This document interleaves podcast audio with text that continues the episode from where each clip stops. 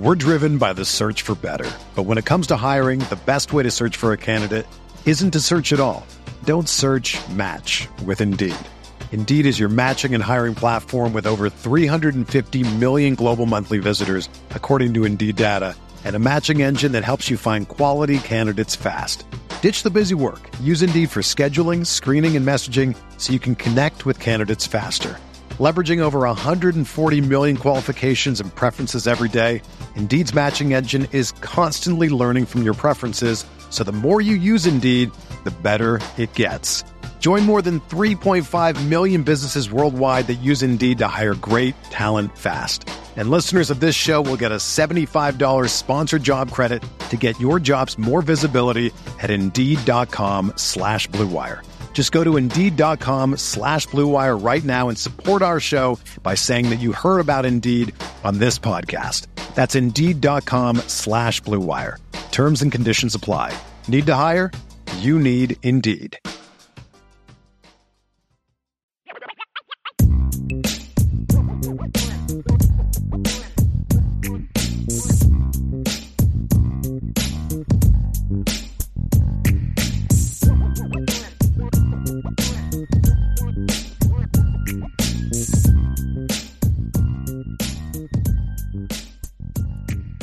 All right, Sean, let's get started on the mailbag.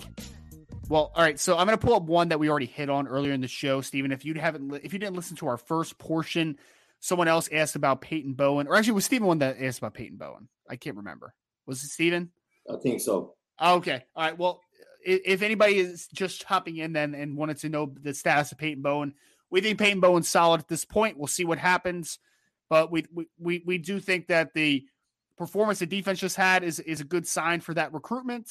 We know that he is active with the other recruits in the 2023 class still, so that is a positive sign, obviously. And I think seeing Kyle Hamilton, the Brandon Joseph, and kind of how they developed safeties at Notre Dame, I think is going to help them. So that's just a quick recap of what we saw, what we believe is kind of the standing with Peyton Bowen. So, Sean, another recruiting question. It doesn't it does have to be recruiting questions, just so you all know. But if you want to throw in the recruiting questions, of course, we are the recruiting guys. So we uh, we would absolutely have no problem answering some of these questions. So we had uh, Bass and Domer. Sean said Jeremiah Love is supposed to be in attendance at the Marshall game. Correct. So yes, last time I talked to Jeremiah and his family, the plan is to be in the in attendance for the Marshall game. We've talked a lot about this on the board and on the show as well. So his mom has not had a chance to meet the staff at Notre Dame. He's not had that chance because the first time she couldn't get off of work when he took an unofficial visit up to Notre Dame, he went with his dad. Second time, his mom was recovering from COVID, so was not able to come on the official visit. So the plan as of right now is that this is kind of the last piece of this recruitment, I believe. Jeremiah and his family is hoping to get up to South Bend for the Marshall game this Saturday. And if it goes well and he is able to make the trip, then I wouldn't anticipate this one going much longer. But again, got to close the deal. But as of right now, yes, he is scheduled to be in attendance for the Marshall game. And obviously, Sean, he is a big player for Notre Dame right now. Top offensive player left on the board for them. The running back out of Christian Brothers in another St. Louis guy, man. You can talk about St. Louis guys. There's another one in Jeremiah Love. So absolutely. And like you've been talking about, hey, big time game changer. Christian Brothers, St. Louis Pipeline, they continue. And. I want to tell everybody look, if they get this kid, it just bodes well for the 24 kids coming out of St. Louis. They're watching. Yes. Ryan Wingo, yep. uh, all the other kids, 24, 25, they're taking notice, you know, and that's why this is, you know, this is why the Keon Keeley recruitment stung because you wanted to start getting big time players out of the South and establish a pipeline. They established a pipeline in Texas. They've done a good job doing that. They already have one coming from California. Now they have one coming from St. Louis. They've done a good job establishing somewhat of a pipeline for the state of Michigan over the last two years. And so Florida was one of those other pipelines you were looking to establish. Now you have to dig in and do a little bit more work. But you know, Notre Dame being a school that doesn't have a true recruiting home base in the state of Indiana, or fertile home base, shall I say? Because there's still some really good kids that, you know, Tay Tay and, mm-hmm. and Miles from the state of Indiana. But, you know, moving forward, you have to get guys like this to continue to build the pipelines that are ultimately going to lead to South Bend and make us a championship program. So yeah, 100%. big big day and big time to have him on campus for that weekend.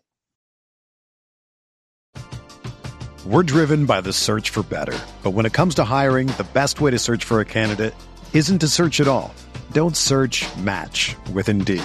Indeed is your matching and hiring platform with over 350 million global monthly visitors, according to Indeed data, and a matching engine that helps you find quality candidates fast. Ditch the busy work. Use Indeed for scheduling, screening, and messaging so you can connect with candidates faster. Leveraging over 140 million qualifications and preferences every day, Indeed's matching engine is constantly learning from your preferences, so the more you use Indeed, the better it gets. Join more than 3.5 million businesses worldwide that use Indeed to hire great talent fast. And listeners of this show will get a $75 sponsored job credit to get your jobs more visibility at Indeed.com slash BlueWire. Just go to Indeed.com slash BlueWire right now and support our show by saying that you heard about Indeed on this podcast. That's Indeed.com slash BlueWire. Terms and conditions apply. Need to hire? You need Indeed. Sean, we had one that was directed for you. So we just talked a little bit about the Illini, the fighting Illini of Illinois. So Irish Chi-Town asks, Sean, how do you think the Illini are going to do this season? So Sean, do you have a, a season prediction for them? Like, how do you how do you think the season is going to kind of finish out for Illinois? Uh, baseline, I think they're a 500 team, one game over 500 type team. Uh, what's that? About seven wins. I think they can get to seven wins, and they can have a for them at this point in the development of that program, if they can sneak out, if they can have a win, like going up to Penn State and winning on the road and not have bad the, game Friday is a bad loss to me. They're a better team in Indiana. That's that's a bad loss. You control that game for 58 minutes. Should have been up more points. That's a bad loss, in my opinion. But that's the type of loss you get when you're trying to build your program. It's like, yo, we might not be able to walk into the horseshoe and win, but we can't lose this game. And I don't think they're to that point yet. So that's why I say seven to eight wins is would be a respectable season, season and an improvement, in my opinion. I think they should just move Isaiah Williams back to a quarterback. I think that's what they should do. Oh, I know he started as a quarterback. I mean, who else are they going to go to? Sikowski? Oh, Artur Sitkowski, man, former Rutgers great. Ar- Artur Sitkowski. well, he's the backup. It's like no. Yeah, yeah, and they need to get someone in the pipeline there, quarterback wise. Man, it's not.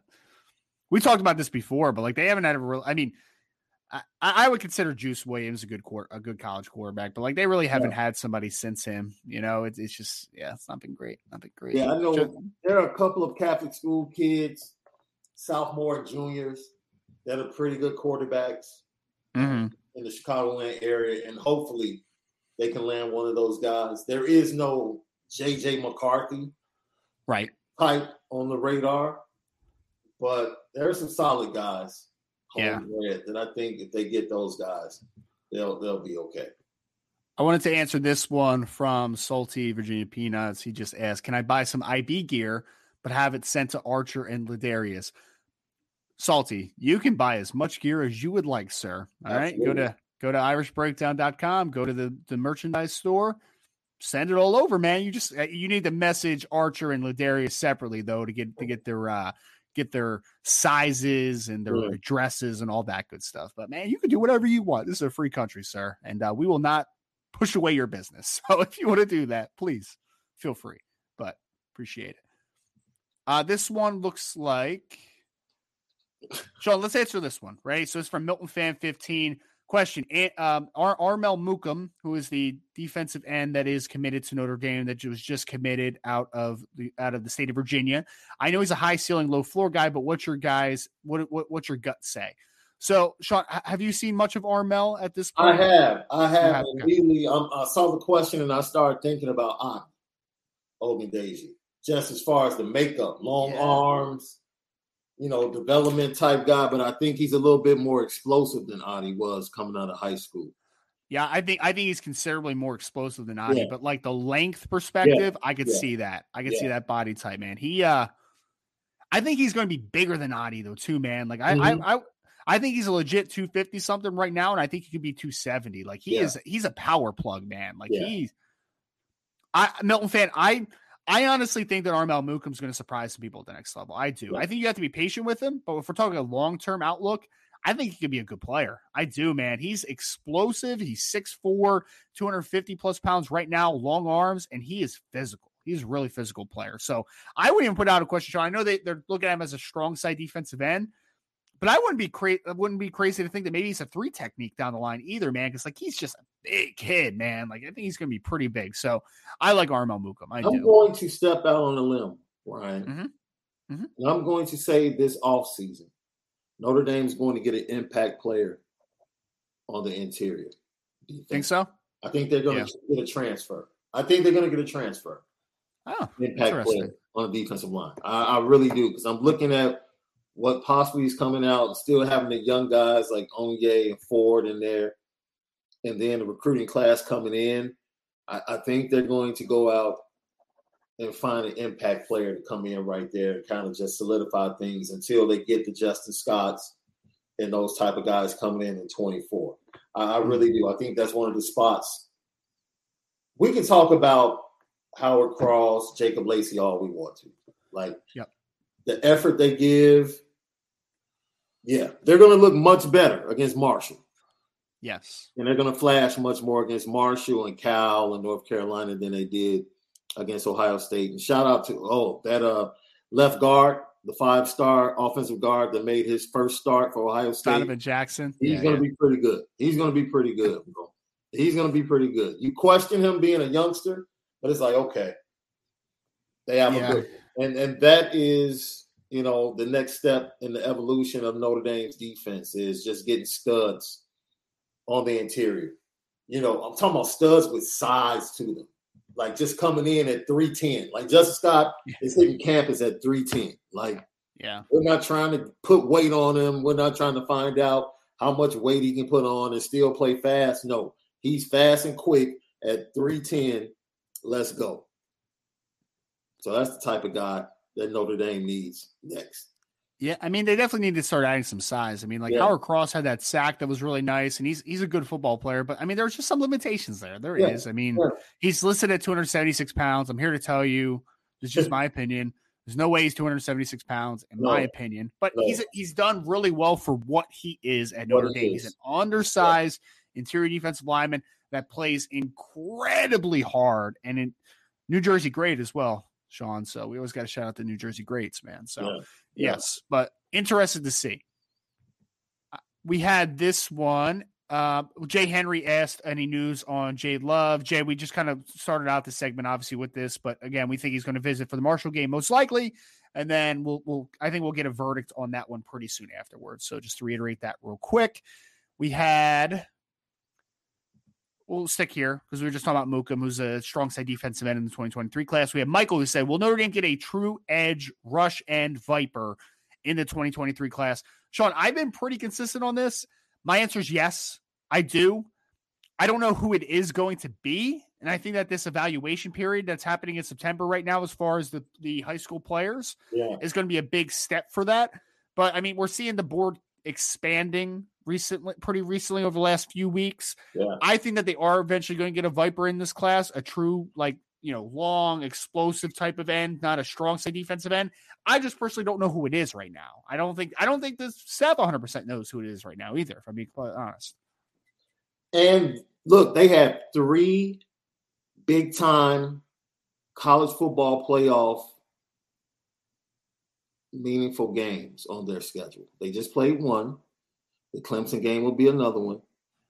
And if USC holds up their end of the bargain, because we expect Notre Dame to hold up their end, mm-hmm. that will be the third one. So when you have three big games like that, it is a showcase Yes. not only the 24 kids, but to the 23 kids that are unsigned and getting ready to make a commitment in December.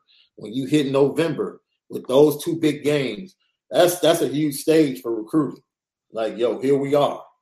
Mm-hmm. And that's the opportunity to get a Samuel and M'Pemba on board, yes. get some other guys on board and make an impact. So, like you said, I agree. They will get someone, but you know, evaluation period and everything, we'll start to learn more about the guys we start seeing coming to games and getting on campus, who they're targeting, mm-hmm. and then we'll move forward. So, Bill Walsh asked a question. Read that Nyckoles Harbor had a tough game this weekend. Any chance to get and play with him? Bill, no, I, I don't think so. I, I mean, look, they, they Notre Dame offered him pretty early. Notre Dame took their shot with him pretty early. I just don't think there's much interest from Nyckoles Harbor's perspective. So yeah. it's just, yeah, not uh not just not interest in there right now. And I, yeah. I, I think they we're in a stage where it's going to be tough to try to generate interest. And Notre Dame's not on them right now either. If we're being honest, yeah. like they're not calling him. like it's just it, it, that ship has sailed at this point. So that ship sailed several months ago, for being completely honest. So um, Sean, we had a question directed at you from Antoine. Antoine said, Sean D, what are your thoughts on the Bears moving out of Chicago as far as them not playing games in Chicago? Is this a thing? Is this a thing? Oh yeah, the Bears are revealing their this week on Wednesday. They'll be revealing their new stadium to be built in Arlington Heights. So yeah, it's it's huh. it's it's a done deal. You know, there's clamoring from fans to get a second team in Chicago to play at Soldier Field. I don't the the Cowboys don't play in Dallas. The Rams don't play in Los Angeles. They play in Inglewood. That's the true. Giants and the Jets don't play in New York.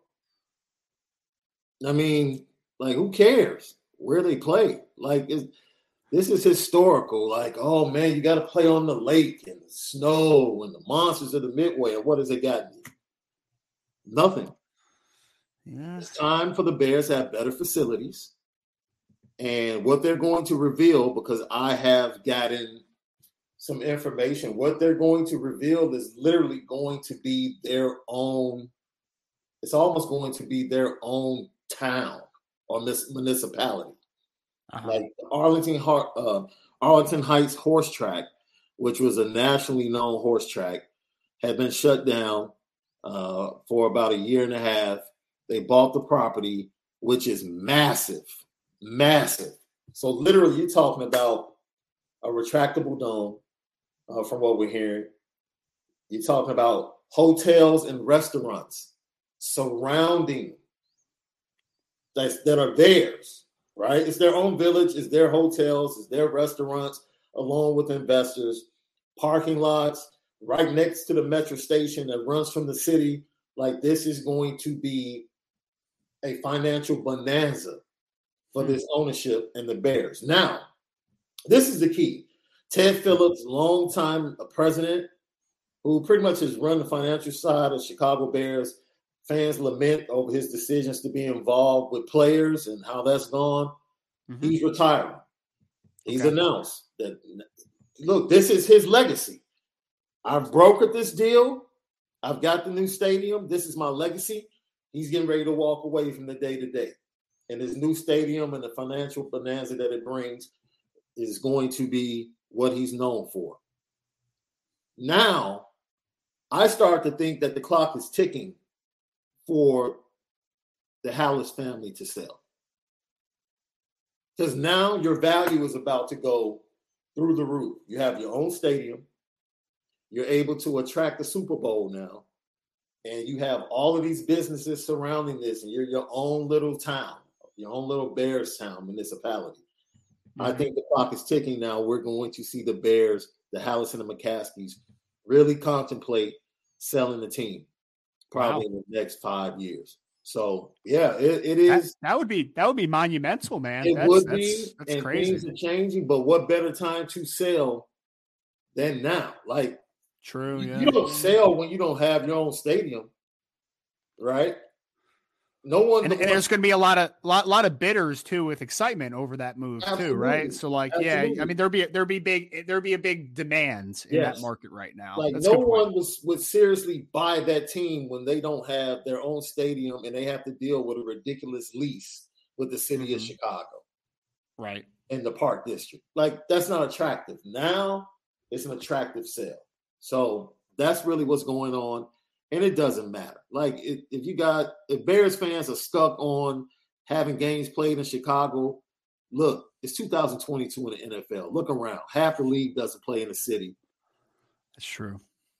That they're named for. It's just move on from that. A, a, lot of them don't, man. You're right. I never like I I've I've I know that, but like I've never like truly like sat down and like thought about how many don't play in yeah. the city that they're named. You know, it's, yeah.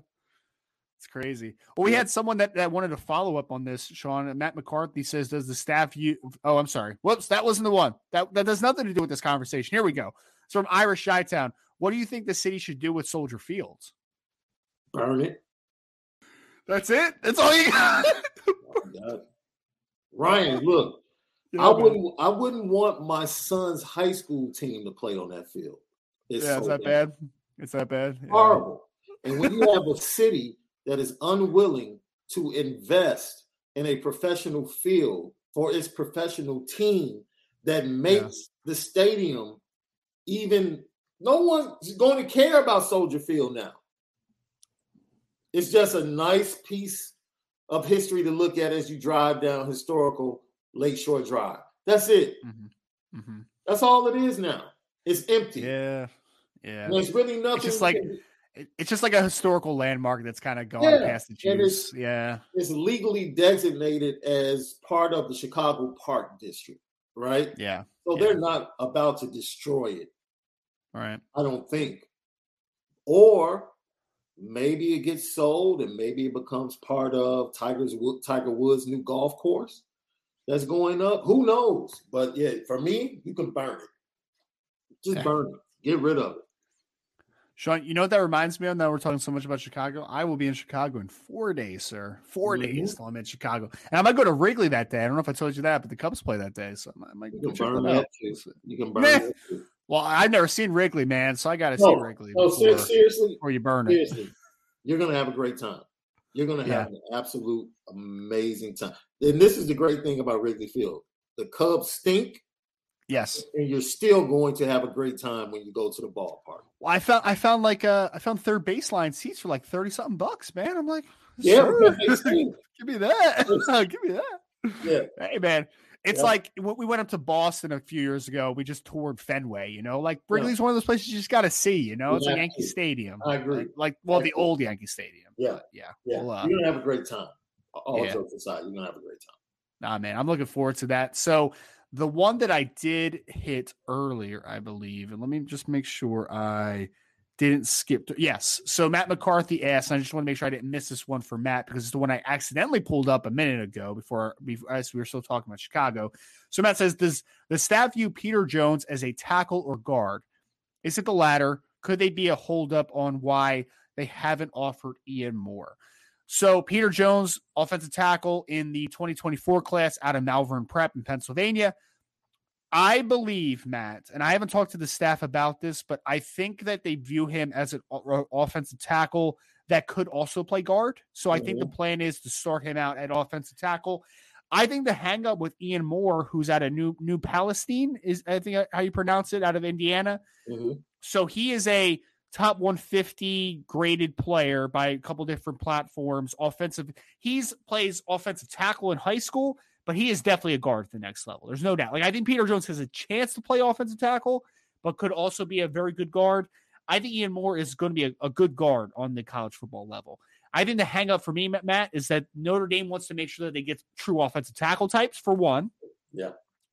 They don't have a lot of spots. Two, and three, I think they just still want to do their research on Ian Moore, if I'm being honest. Like I think they they like some parts about him, and he's been on campus already, and, and there's a big, big interest in Ian. Ian Moore has big interest in Notre Dame.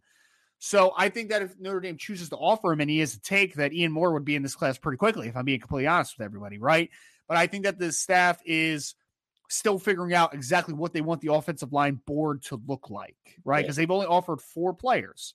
Those two, Kyle Altuner and Guerby Lambert out of Massachusetts. So I think they're still doing their their due diligence on the evaluation part of the of the 2024 class. So I don't think they're going to force the issue. I think there's only going to be about two to three offensive linemen in the 2023 class. Most like probably three, uh, 2024, excuse me.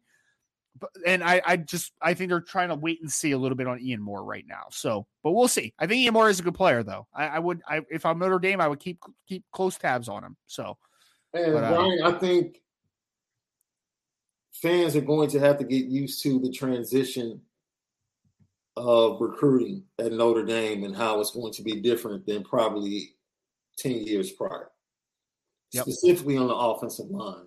And well, Notre Dame is not about to just, you know, just take guys mm-hmm. that they normally would take. Like guys that are like, yeah, I want to come. Okay, come on. Like yeah. we, we're seeing guys that want to come to Notre Dame, and Notre Dame is like, you know, we're still evaluating. You know, we're gonna take our time, and that's that's leaning more towards the SEC model of how patient Alabama and Georgia is. Yeah, their recruitment, and not just jumping out on guys specifically that are Alabama kids or Georgia kids, unless they're just like Jalen and Bachway. You know, it's just like, sure you know, I'm ready to come. And then it's like, oh, yeah, you definitely come on. So you talk about the evaluation of Ian Moore.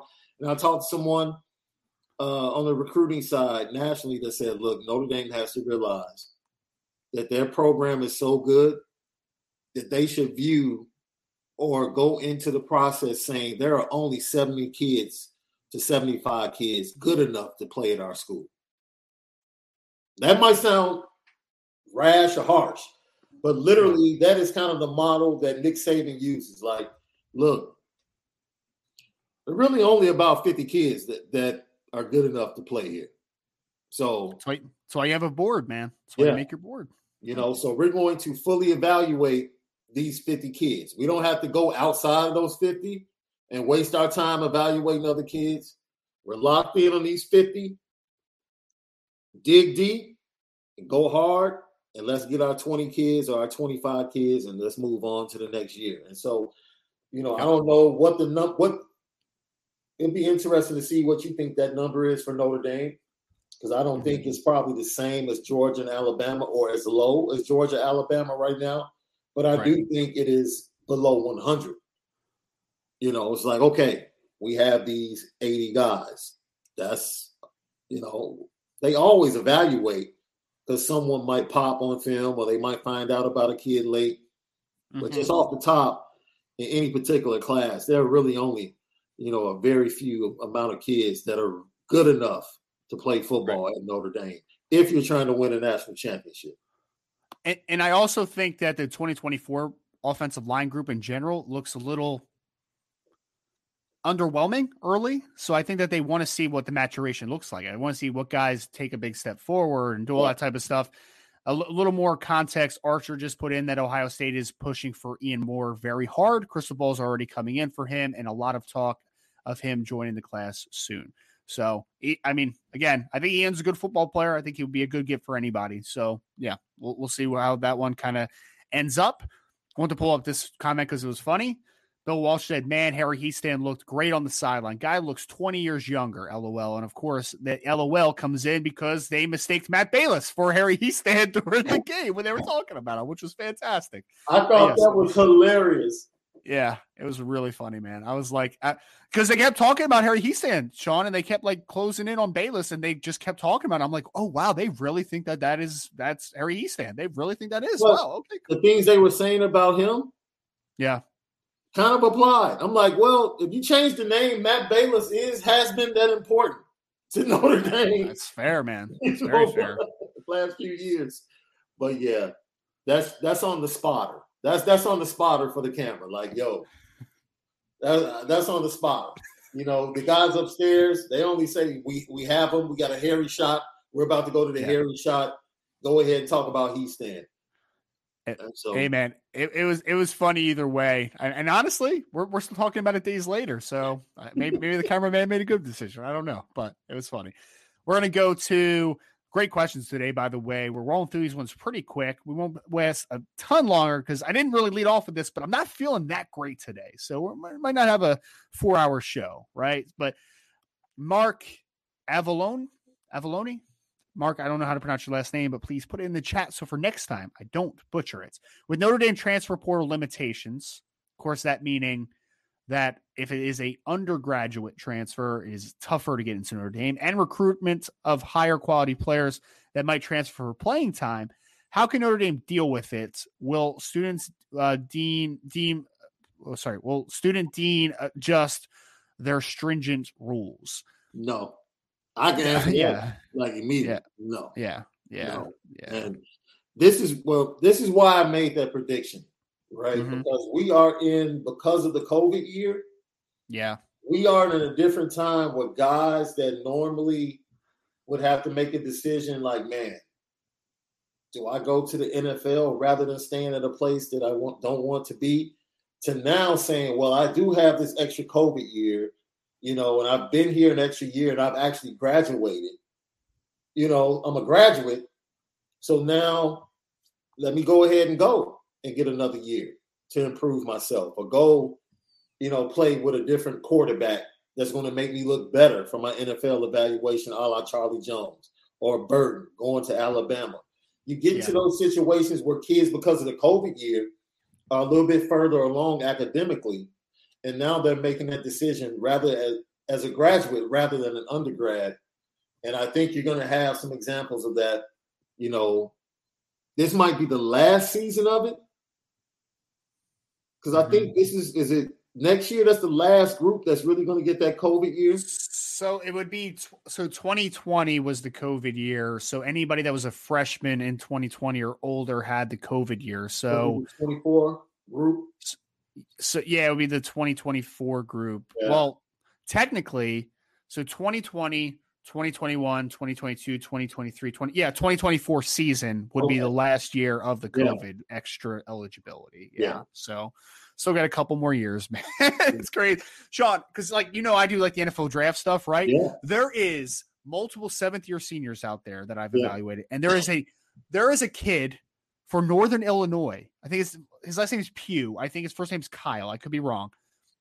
Eighth year senior, sir. He's been at Northern Illinois for eight years because he had like double red shirt. Well, one one was a medical red shirt, had a regular red shirt, and has had the uh I well he may have had two different red shirts. I don't know. Yeah. Anyway, he's going into his he's in his eighth season right now because he also got the extra year for COVID. So crazy, man. He was a 2020, he was a 2015 kid. Yeah. 2015.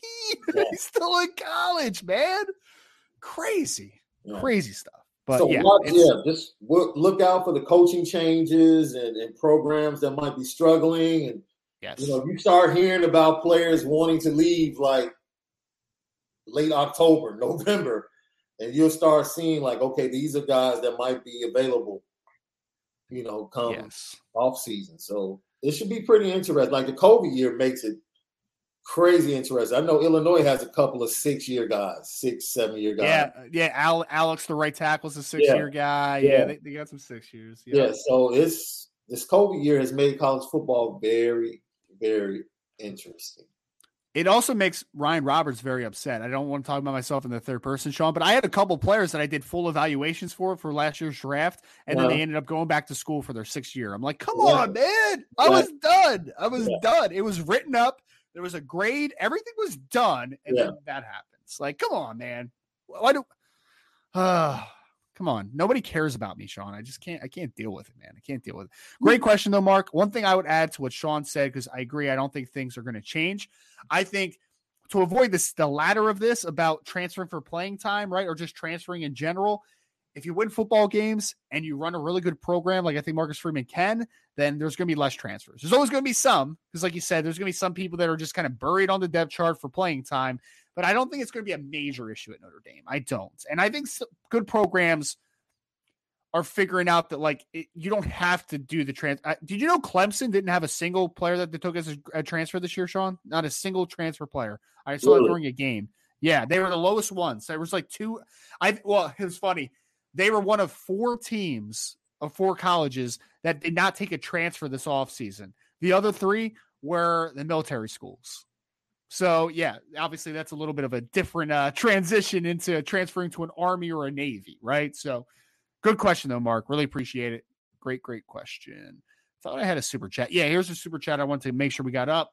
Christopher Morgan, thank you so much for the super chat, Christopher. Just got back from Columbus this morning. My next game I'm going to is Clemson in November.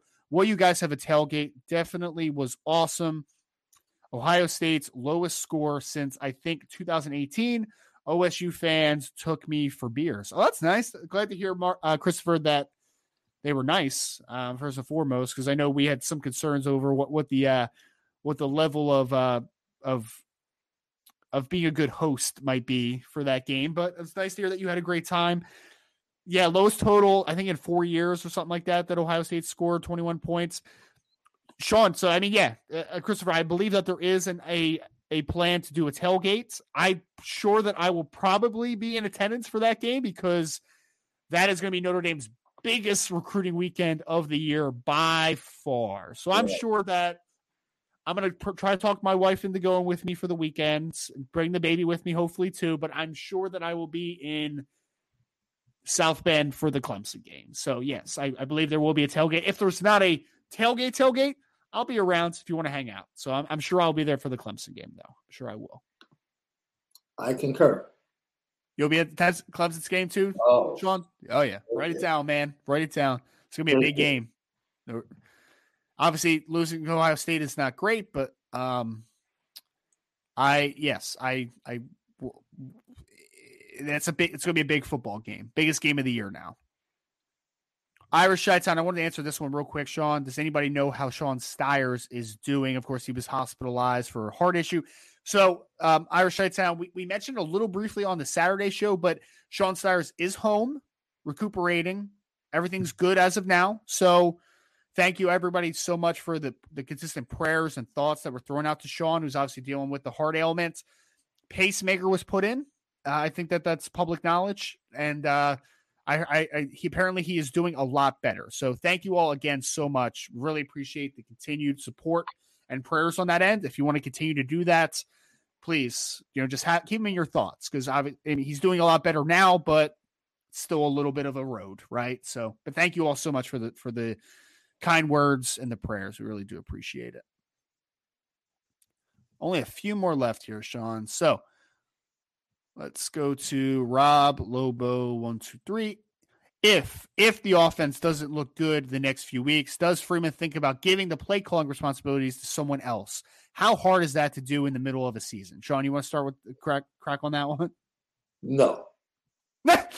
no. I mean he's he's just not. Look, we because I, I you know I don't want to cause problems. If you haven't watched the show Vince and uh, Brian did yesterday, go watch it, right? Because you overreact emotionally to the game with the offense in the second half. And then they go and show you things, and you start to say, look, um, one thing jumped out to me, right? Tyler Buchner isn't ready. Mike, he has a Michael Jordan mentality pre Phil Jackson right now, meaning that Michael Jordan trusted himself. Like if all else fails, get, I'm give me the ball. Phil Jackson got there and pretty much implemented a system as like, yo, you're gonna use and trust your other teammates. And from that system, now you start to see Scottie Pippen get much better. Let's go to the first drive. They get the big play to Styles. They get four yards from Estime on the next play. And then they come back and just execute poorly a run play to Logan Diggs to where they hike the ball and Lorenzo Styles is still coming in motion. I don't know. You are you supposed to be cracking on somebody, block. I know you're not trying to block anybody on the interior, on the defensive line. And the play is just like horrific. And then they go to third eight and they motion Tyree out of the backfield. So they have the screen option to him to the left, but then they have no safety in the middle of the field, one on one with Michael Mayer. Three options, and Tyler Buchner option that he chose. Well, I'm going to run the quarterback sneak. It was like that's like, give me the ball. No, kid. You have two of your best players that can get the ball in space, man to man, make a man miss, and make a big play, or Michael Mayer one on one with a six foot safety, and he's six five. Just let him go up, and catch, and it's like we saw that again. He had the option on another play on that drive, that last drive, the second to last drive. Chris Tyree once again runs out, and he decides to. And they pointed out, I don't know the play, no, the offensive pass interference play. This goes uh, to decision making. Yeah. Right? Yeah. Salerno comes across. He runs a wheel route that they eventually he eventually throws to. Once again, it's zero coverage. Braden mm-hmm. Lenzy has proved proven he can run by their defensive backs. Yep. He's one on one on the outside to the other side with Denzel Burke, who he's beaten already. And you choose to throw the ball to Matt Salerno. Like this, these are the things where you know it's like, you know what, this really isn't Tommy Rees. Like that's what you want. That yeah. that matchup is what that, you want. But yeah, I, I don't want to cut you off, Sean, but like you're absolutely right. I mean, that part of it is and I, I was very critical of Tommy Rees. You know, like I do not think that he called a great game. No, I don't. I don't, I don't think. Even, I don't. All right, that, that's too hyperbolic. He did not call a good game, right? Yeah. Like it was not. It was just. It was a bad called, uh, poorly called game, in my opinion. But that particular play, which was kind of the, the the. I mean, I know people keep talking about like that. You know, the touchdown to the slot. You know, to for for Ohio State to take the lead, fourteen to ten. But like that play for me, Sean, was really where the nail was in the coffin because Notre Dame was driving and then they get that stupid offensive pass interference call and then it's first and 25. You know, like that would put you in such a bad spot. But to your point, that's a Tyler Buchner decision, right? Like that was a bad decision on his part. So while Tommy Rees needs as like you you guys like seriously, I'm uh, this is my fan speak for a second you can blame Tommy Rees, right? Like you can, you can, you can be very critical of him right now. Hundred yeah. percent. He didn't call a good game. There's no yeah. doubt about it. Yeah. But on that particular play that you're talking about, that's a quarterback decision. That's a quarterback fault, decision, right? Yes. And again, first career start. I think Tyler Buchner is going to be a really good player at Notre Dame. I'm not like moving off of that at all. But that particular play was not Tommy Rees's fault. No. That was a, a bad decision by a quarterback. Yeah. At a key point in the game where you have an opportunity to come down and take the lead, you're in their territory. Like your quarterback has to be uh, be able to identify. And Ryan, we're not talking about like a disguise or anything. It's like literally everybody's right here. He's man to man.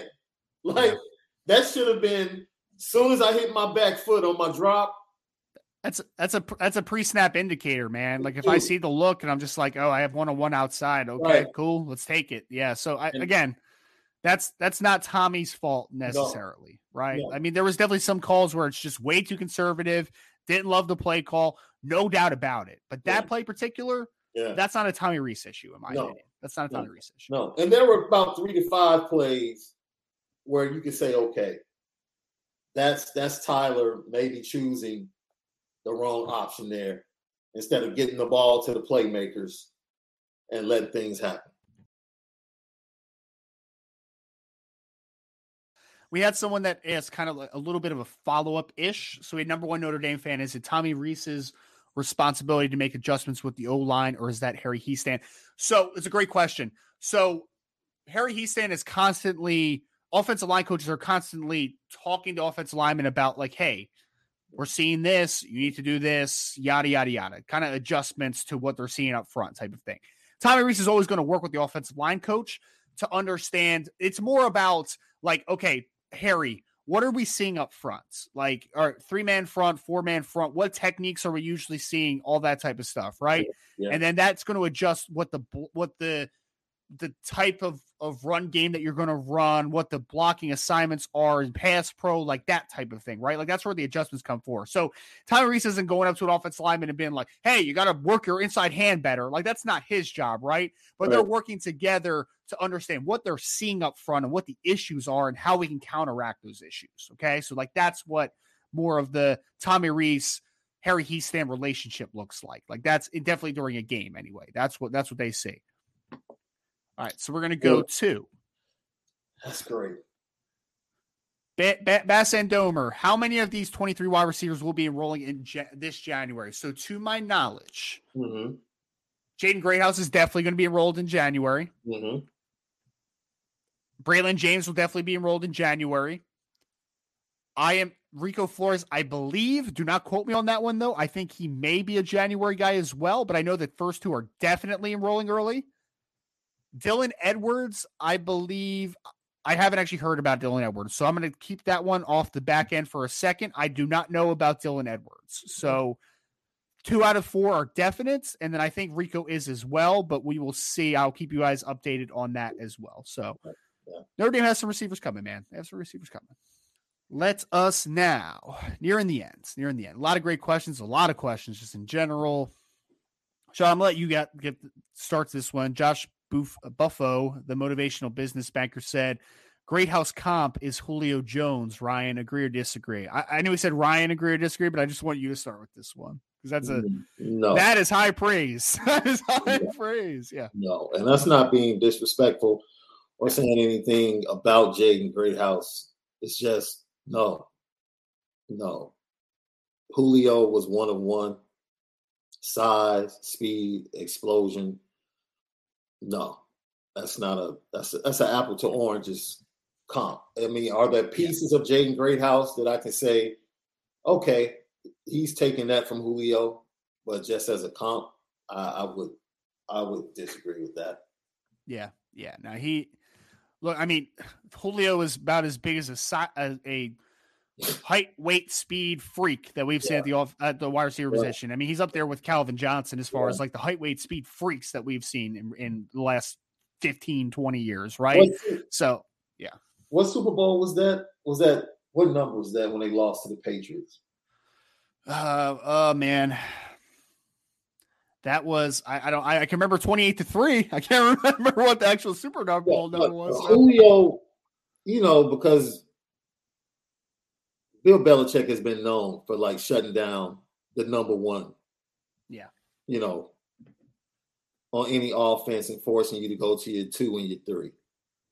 Julio mm-hmm. Jones did some things in that Super Bowl physically that is just like that's you Can't can't teach it, man. you can't teach that. You you you just can't. So I wouldn't even I wouldn't put that on any high school kid coming out like because that comp he's one of one. He really is. Yeah.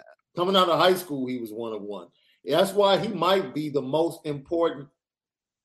You can we might this might be a great piece of research for us, right? Okay. The most important recruit to a Mm. program. Julio Jones might be the most important recruit for Alabama under Nick Saban. He just because when he went there, Mhm. and you look at the skill position players that came after him, Yeah. he he changed things. He changed things at Alabama and kind of transitioned them from being strictly defense to being like, okay, now we're explosive offensively as well. It's an interesting one. Yeah. I think we should do a show one time, Sean. Maybe we'll do this next week because we kind of have a little bit of a free reign for the second second the second talking point of the, of these shows. Maybe we'll talk about some of the top programs and what the, we feel like, excuse me, are the most important recruits. That's an interesting topic, Yeah. man. I like that. Yeah. We'll we'll talk about that. We'll figure that out. All right. Uh, we had Mark Evalone. What impact did the Ohio State loss have on recruiting? Mark, I don't think much. I don't. I don't. I think that we make too much of like the one game impact stuff as far as recruiting wise. If it if it's something where Notre Dame has a bad season, then I think it could have a tremendous impact as far as the the, the winning and the the outcome of some of these football games. Like there's no doubt, but I think if Notre Dame goes 11 and 1, 10 and 2, they beat Clemson, whatever it is, like I, I think that you I, I don't think this game is going to be like a, a nail in the coffin type of thing, right? I think it's more about the full season scope that is going to affect it, in my opinion.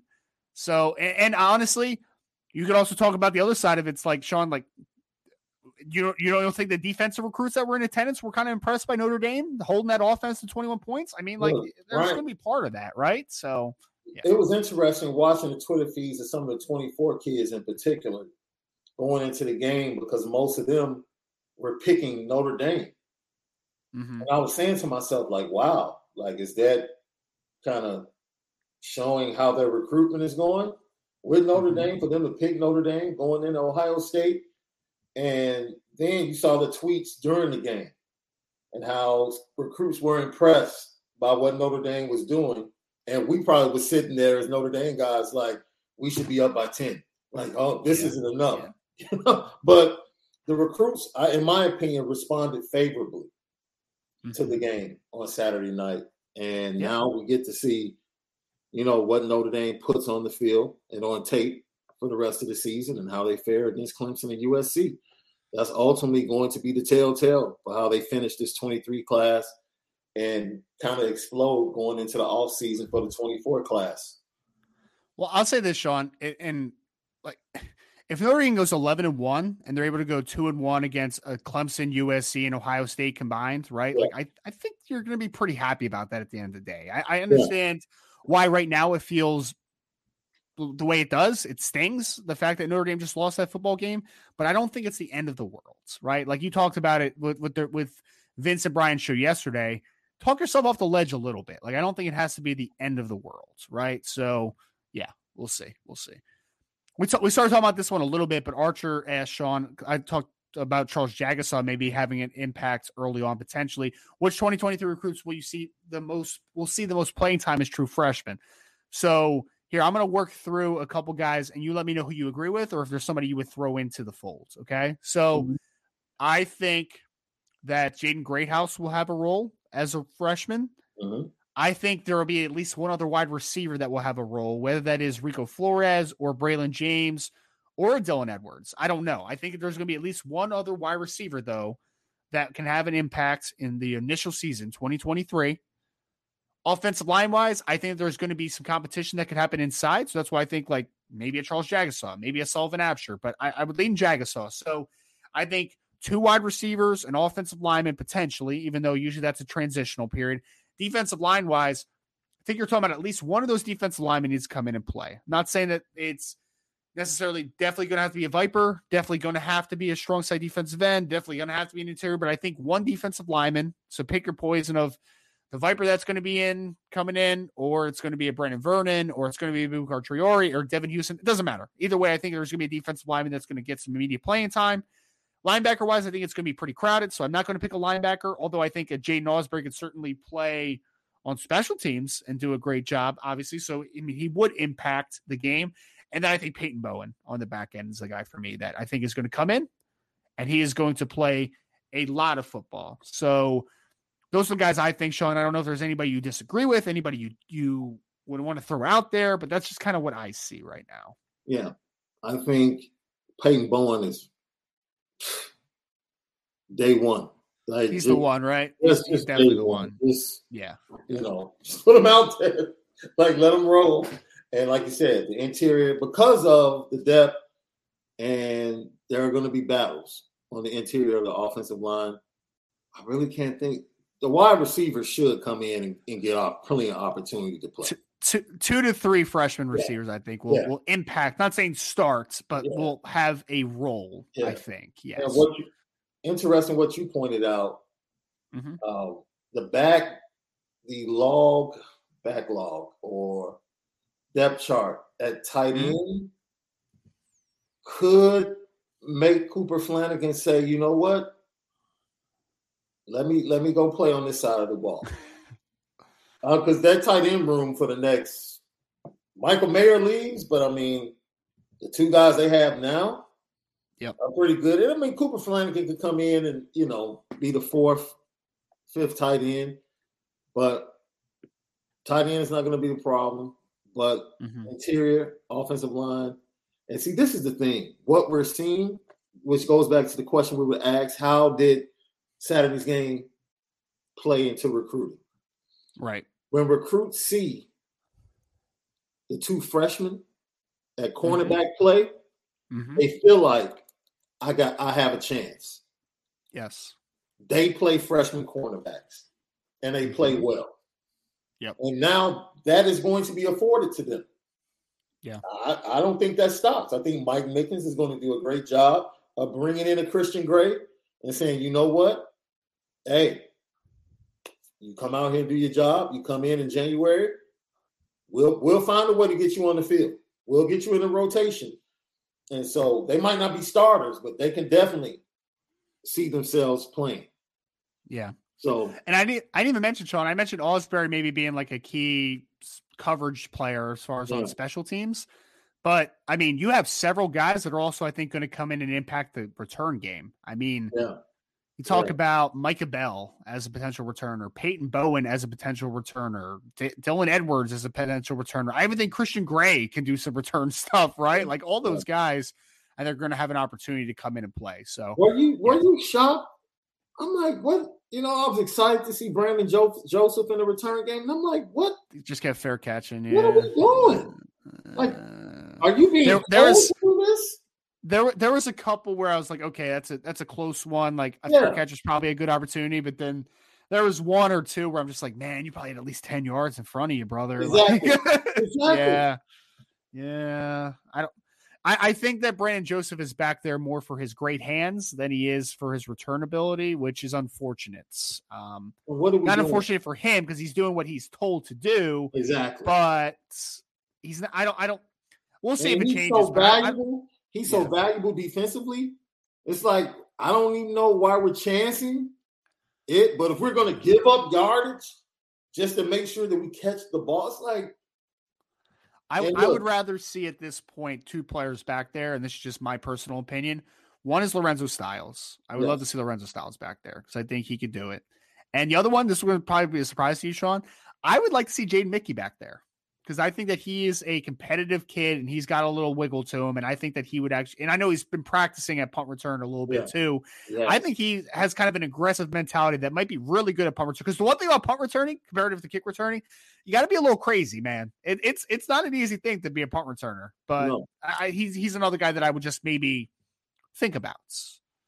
Um, all right, so let's go to Archer. Just had a quick comment on Jaxon Smith-Njigba. Good news on the JSN front. He'll sit out the next two weeks and should be ready to go for Wisconsin. If y'all would have blown his knee out, I'm not sure we could have stayed friends. Well, Archer, luckily, his knee is not blown out. It was a it was a good hit, a clean hit on on Jackson, but more than anything, I am happy that he is going to be back soon. I never want to see a guy lose a season, uh, But I- even if it's to the team I root for. So Yeah, I, I, I, we talked about it. I didn't think. I thought ABC did a really good job of kind of you know letting people know what was going on. They said it was behind the knee, not in front of the knee or inside the knee, behind the knee, hamstring, and that's what it was. And the fact that he's out two weeks and he'll come back in Wisconsin, you love to hear that. You absolutely love to hear that, and uh, I'm sure they'll handle they'll handle business. And and now that I know for sure that Jaxon Smith-Njigba is going to be fine, I just want to leave this here. Brandon Joseph is, is a dude, sir. Man, that was a that was a nice shot. It was a nice shot, but I'm glad that he's healthy. Jeff Fluke said, "If you could add to choose one Notre Dame jersey to wear, what name would it ha- is on the back, Sean?" So I guess this is more of like a favorite player of all time type of thing, right? So you have an answer for this one? I don't do jerseys with names on it. Oh, okay, all right, not not your So thing. I, I, that'll be tough for me. Now, if you just ask me, just flat out, what ND jersey would I wear? Yeah. Just you know, with my fandom, it would be Mhm. 25 is the most. 25 is is huge for the me. number, yeah, yeah, Rocket and Yeah, yeah, that's- yeah.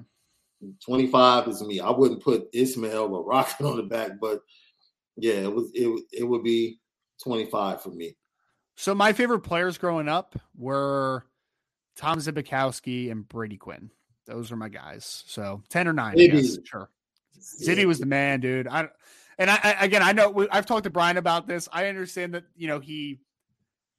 I understand that he had some shortcomings in coverage at times, all that type of stuff, man. But Zbikowski was such a bad dude, man. I I love that guy. I love that. He's that type of dude that you want. Mm-hmm. Like you know his limitations, but he brings so many other things. Yeah. your defense and your team. Yep. It's like, okay, we understand the limitations, but the dude always finds a way to make plays. So maybe I would pick number nine then, because then I could have Jaylon Smith, I could yeah. have Thomas Zbikowski, I could yeah. have Kyle Rudolph. Yeah. Cool. Let's go with nine. Let's go with nine. Nine's a good number. All right. So only a couple left here. So we talked a little bit about CJ reclassifying, not reclassifying earlier. Josh Buffo, the motivational business banker, said Ryan Sean is the main reason for wanting CJ Carr to reclassify is because we have we have another 2024 quarterback we love and mm-hmm. loves us, or more of the 2023 class to stay highly ranked.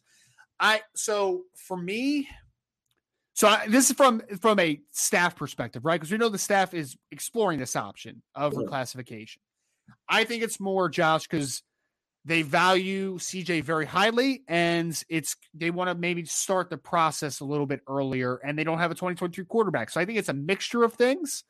I personally am not for the reclassification, but it's ultimately not my decision.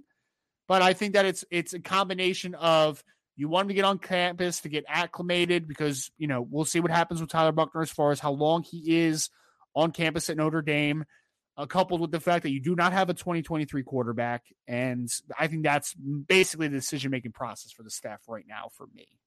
It's interesting because you talk about the evaluation period and. Mm-hmm you know they're looking at guys and they're in on some guys that might be committed or having conversations with some people that might be committed at other schools and other programs at this time. And now that I will say, um, if you're a quarterback, 2023 class, and you look at that game on Saturday night, and you compare that, let's say, you know, let's say you're commit to Pittsburgh and you watch Kedon Slovis play, and then you turn over and you watch Tyler Buchner play. It's like, mm, okay, you know, you might not be so quick to lean towards Notre Dame and you know decommit. That's just an example without putting names out there, you know. So, look, there is no better recruiting resource than your team, your current team. Like your current team shows everything that recruits want to see. Sean, we got two questions left. I'm going to bang out this next one, and I'm going to, it's to end on a question on you, sir. So we should have fun okay. with this one. So we got Adam, who uh, had a couple questions earlier. Said, "How would you compare M'Pemba as an end prospect comparative to Keon Keeley?" So Keon Keeley is much more advanced than Samuel M'Pemba right now. Samuel M'Pemba has played a lot of different positions. So he is not as nuanced as a pass rusher as a Keon Keeley is right now. Keon is also longer. He's about six six, and Pemba's about six foot four. So you know, not a, I mean, it's not like Pemba's short, has length for his for his size, but I think the biggest differences are is that Keon's a little longer, a little more nuanced, a mm-hmm. little more of bend right now for me as a pass rusher. And Pemba's a freak athlete, though. Like he is explosive. He can convert speed to power, and he has that profile where you could say, "Hey, you're going to get some spots at Rover. You're going to get some spots at Wixon linebacker. You're going to get some spots at, at, Viper. Like you can play all over the place." So versatility is goes in the favor of a Samuel M'Pemba. Upside within Pemba is also very good, but I think Keeley just has a crazy upside, man. Like he's just a really, really talented player. Great length think he's the best player in, in the nation in the 2023 class. So that's just kind of a quick comparison there. And our last question of the day from Ladarius Martin, a resident Alabama fan. Sean, who is your top five players in the Notre in the Notre Dame? Uh, sorry, in the in the ND Freeman era. So now on the team, top five players on the team now. Is that what he's asking? Should we yeah. extend that here? Let's let's extend that, Sean. Let's go back to best top five favorite players since the year 2000. Can we do that? So we'll go back to was it Bob Davie 2000, I guess, right? Or is yeah, so it would be Bob Davie to the Tyrone Willingham, Charlie Weis to Brian Kelly to where we are now. Top five players the last 22 years, we'll say.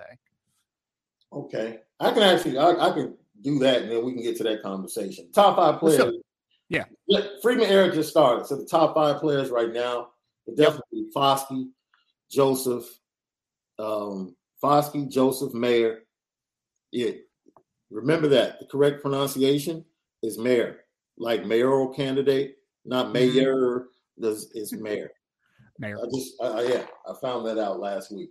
So Mayor, Foskey, Brandon Joseph, and then I would put the two tackles, in my opinion. Love it. Top five players currently. Love it, man. Um, Love it. This is tough, man. Here, let, let me let me do mine first, and then I'll okay. let you finish up with it. All right. So let's okay. do this. My top five players this is basically growing up, right? For me. Yeah. So top five growing up was I already mentioned Zbikowski. Yeah. Manti Te'o would be on there. Yeah. In the top five. I mentioned Brady Quinn. He would 100% be in my top 5 mm-hmm. I would probably go Quenton Nelson mm-hmm. and Tyler Eifert's. That would probably be my top five. That's yeah, yeah. I was was a big Tyler Eifert fan, man. Big Tyler Eifert fan. So that would be my top five, I think. I'm going to go Q, Jaylon, Manti, Ronnie Stanley. Oh, Ronnie, nice. It's tough, man. I know it's tough. Mm-hmm. Yo, because I really love Stephon Tuitt, man. I'll put Brady Quinn in there. Guys have to have a quarterback. Yeah, have to have a quarterback. But it's man, it's so tough to leave Zach Martin out. He is like the Zach Martin is like the father of the rest of the great offensive line. Like he he jumped it off. Like you're not wrong. Martin jumped it off, and oh by the way, was like the best offensive lineman in the NFL for like six years. I mean, he, he, he jumped yeah. it off. So J- keeping Jaylon Smith off was really tough for me. Someone just said um Everett Golson. Tarean Folston was a guy that I liked a lot. Eh, but uh, oh, obviously his career did not end the way that we wanted it to with the injuries and whatnot. But yeah, Jaylon Smith, I, I, wanted to get on the list, man, but like I had to, I had to put Eifert on there as, as my last guy. I had to. Yeah. I mean, he was just yeah. he was my guy. Love Tyler Eifert. But that is going to do it for this show. We appreciate everyone again for a little bit of recruiting talk, some college football roundtable, and a little bit of the mailbag for this Notre Dame recruiting hour. If you could please, before you head out of here, like, share, subscribe, hit that notification bell. If you're listening on a podcast, give us a five star review. Really appreciate it. Leave in the five star review you think Ryan and Sean are awesome, right? We really would appreciate that so much. Want to thank Sean Davis, of course, for joining me today. This is a lot of fun, over three hours, which is the longest that I've gone without Brian Driscoll on this show. So, Sean, we I think we had a new career high as far as us together here today. But we appreciate everyone for checking us out boards.irishbreakdown.com. We'll be consistently giving you guys great content and intel on the board. So go sign up there today. From Sean Davis, I am Ryan Roberts. Thank you all. And tomorrow I will be back with Brian Driscoll. Thank you all so much for joining the Irish Breakdown podcast.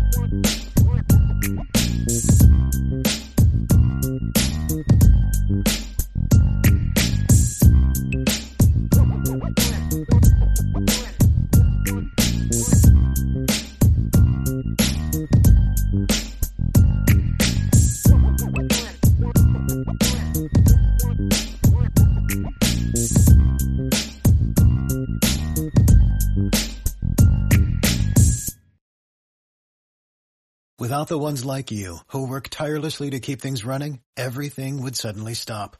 Hospitals, factories, schools, and power plants, They all depend on you. No matter the weather, emergency, or time of day, you're the ones who get it done. At Grainger, we're here for you with professional grade industrial supplies. Count on real time product availability and fast delivery. Call clickgrainger.com or just stop by. Grainger for the ones who get it done.